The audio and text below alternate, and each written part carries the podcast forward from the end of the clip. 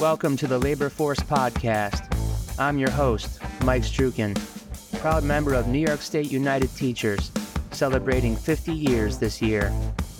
The business of business CNBC out yesterday with 63% of workers unable to pay a $500 emergency expense, survey finds.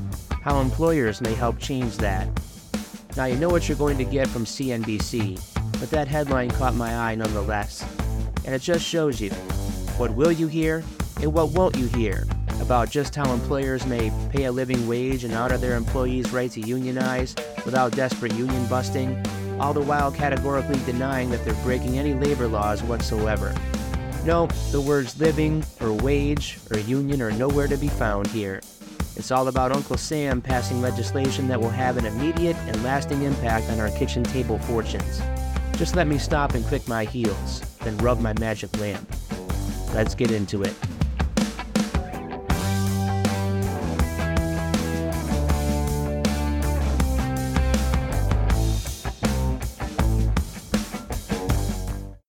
Surprise, surprise. Persistently high inflation has left many workers struggling to afford unexpected emergency expenses. According to a survey by SecureSave, 63% of employees are unable to cover a $500 emergency expense. And how are we dealing with it? Respondents told SecureSave that they would either turn to a friend or family member for money, with 19%, or cover the expense with a credit card, with 18%. Just 4% would ask their benevolent employer for help, according to the survey of 1,600 adults taken between June and July. Even high earners are struggling, with 64% of those who are earning more than $100,000 indicating that financial stress has affected their productivity at work. Meanwhile, 35% said they are living paycheck to paycheck. People are out of pandemic money and have racked up credit card balances and are still paying higher prices due to inflation, said Devin Miller, co founder and CEO of SecureSave. They're scratching and clawing to find money they can anywhere. Personal finance expert Susie Orman, another co founder of SecureSave, emphasized the importance of savings for financial security. All people are really looking for in life is to be secure, to not have to worry about if something goes wrong, what are they going to do? The only way you can never be secure is when you have savings. And this would be the place to address a living wage and respecting the right to unionize. But no, it has to be complicated and slow instead. New changes in the Secure 2.0 legislation aim to make it easier for workers to build and access emergency cash. These changes include allowing employees to save up to $2,500 in an after tax account alongside their retirement accounts. Workers would potentially be automatically enrolled in the programs, which would defer the money automatically through payroll deductions.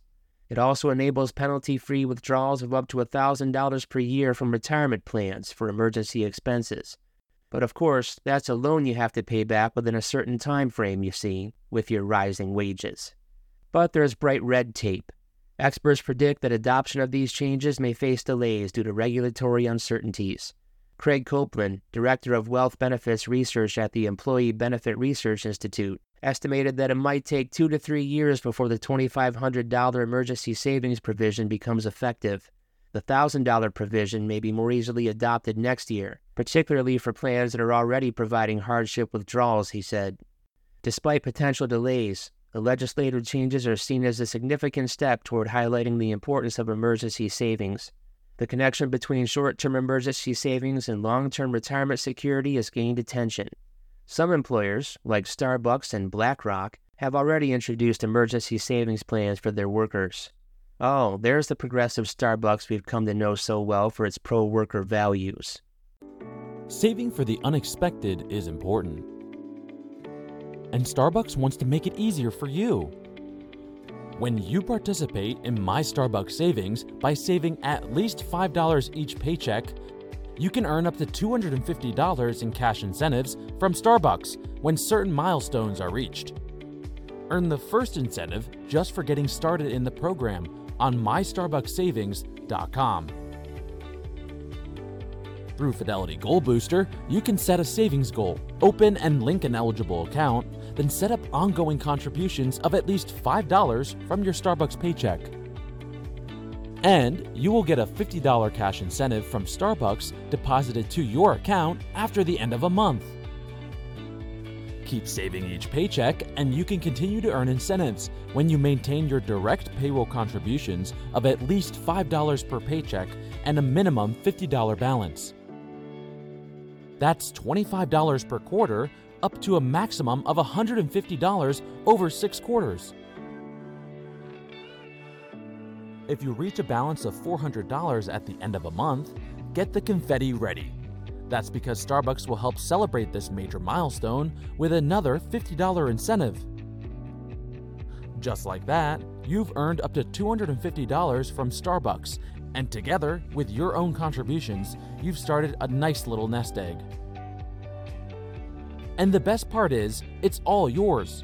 Starbucks has no access to your accounts opened through Goal Booster.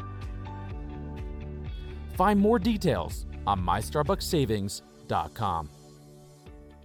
Easy as one, two, pay a living wage. How's that for an incentive?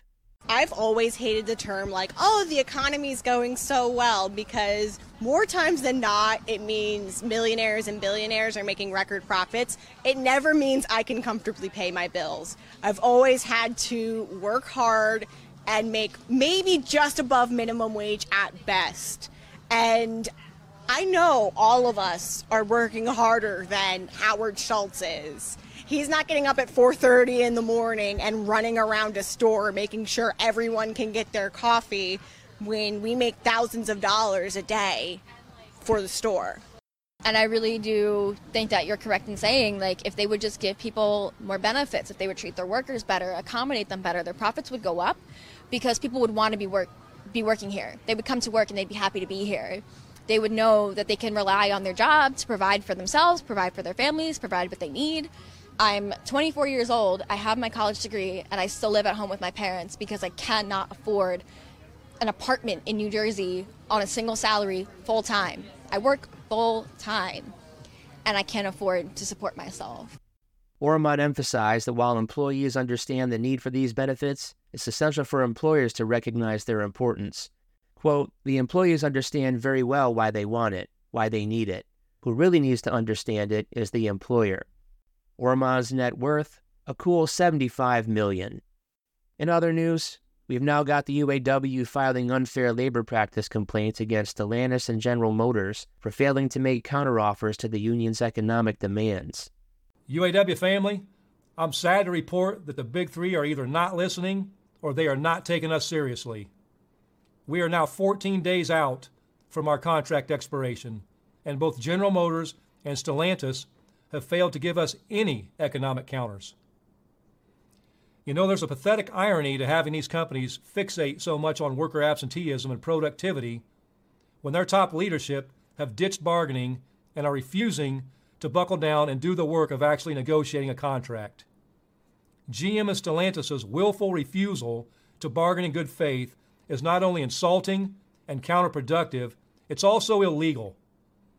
That's why today our union filed unfair labor practice charges, or ULPs, against both GM and Stellantis with the National Labor Relations Board.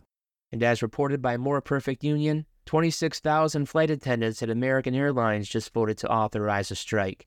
These workers haven't gotten a raise since 2019, and with 99% voting yes, they're ready to win big. Pilots at American Airlines just won a 46% raise. Now it's the flight attendant's turn. No, I don't mind flying, but having to wait around at the airport on a long layover or waiting out a delay obviously sucks. And there have been a lot of such incidents in the past couple of years. Now imagine this. So I made it to work. Our airline, you have to be signed in at work an hour uh, before your flight. We start boarding the plane about 30 to 35 minutes prior to departure. However, our pay doesn't start until the boarding door is closed on the plane. So even though we're required to be signed in by you know, an hour before departure and you can get into trouble if you're not signed in on time.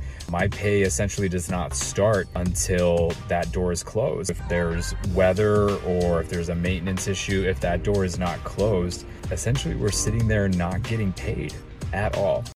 So the fact that they're willing to take the hit by going on strike if they have to is another example of the courage of this movement we're seeing, but also yet another example of being pushed to the brink. Yeah, travel is your pay, Maybe once upon a time, but not now. The stakes, the conditions are all much different today, to say the least. So, for the Labor Day show, I'll be sharing a conversation I had earlier this week with other members of the Labor Radio Podcast Network about what's brought us to this hot labor summer and where we might go from here. It was an excellent discussion, so don't miss it. That's all for today. Enjoy what's hopefully a nice, long Labor Day weekend. No doubt you deserve it. So thanks for listening. If you'd like to support the show, you can find Labor Force on Spotify for podcasters and select the level, starting at just a dollar a month. Also, please share, rate, and review to help others find the show. You can listen anywhere you get your podcasts. And speaking of listening and broadening your worker contact, the Labor Force podcast is now affiliated with the Labor Radio Podcast Network, an indispensable labor source where you can find many more shows like this one. You can check it out at laborradionetwork.org. Until next time, take care and stay union strong.